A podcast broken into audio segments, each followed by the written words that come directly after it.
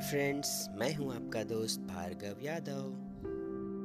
आज मैं आपके लिए सुंदर सुंदर बातों की कड़ी में लेकर आया हूँ कर्म की आदत को बढ़ावा दें दोस्तों, ये आपके, मेरे और हम सब के लिए बहुत ही महत्वपूर्ण बातें हो सकती हैं और किसी के जीवन में प्रकाश डाल सकती हैं और उनका जीवन उज्जवल कर सकती हैं।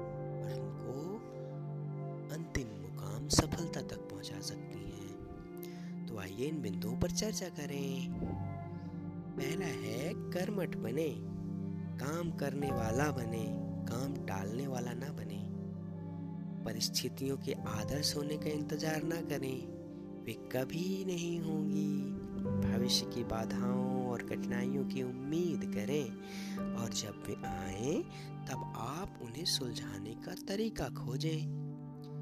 याद रखें, केवल विचारों से सफलता नहीं मिलती। विचारों का मूल्य तभी है, जब आप उन पर अमल करें। डर भगाने और आत्मविश्वास हासिल करने के लिए कर्म करें। जिस काम से आप डरते हो, वह करें और आपका डर भाग जाएगा। कोशिश करके देखें। अपने मानसिक इंजन को मशीनी तरीके से चालू करें। सही मूड बनने का इंतज़ार ना करें। कर्म शुरू कर दें और आपका मूड अपने आप सही हो जाएगा। अभी काम शुरू करने के बारे में सोचें।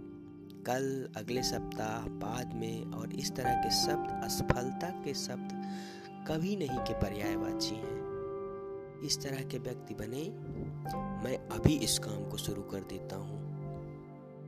कार्य में जुट जाएँ कार्य की तैयारी में समय बर्बाद ना करें। इसके बजाय सीधे काम में लग जाएँ। अंतिम और महत्वपूर्ण बिंदु है पहल करें, संघर्ष करें।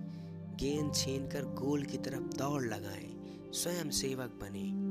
यह बताएँ कि आप में कर्म करने की योग्यता और महत्वाकांक्षा है। मोरल ऑफ़ द स्टोरी अपने दिमाग को गियर में डाल दें और सफलता की राह पर चल पड़ें। Thank you, my friends.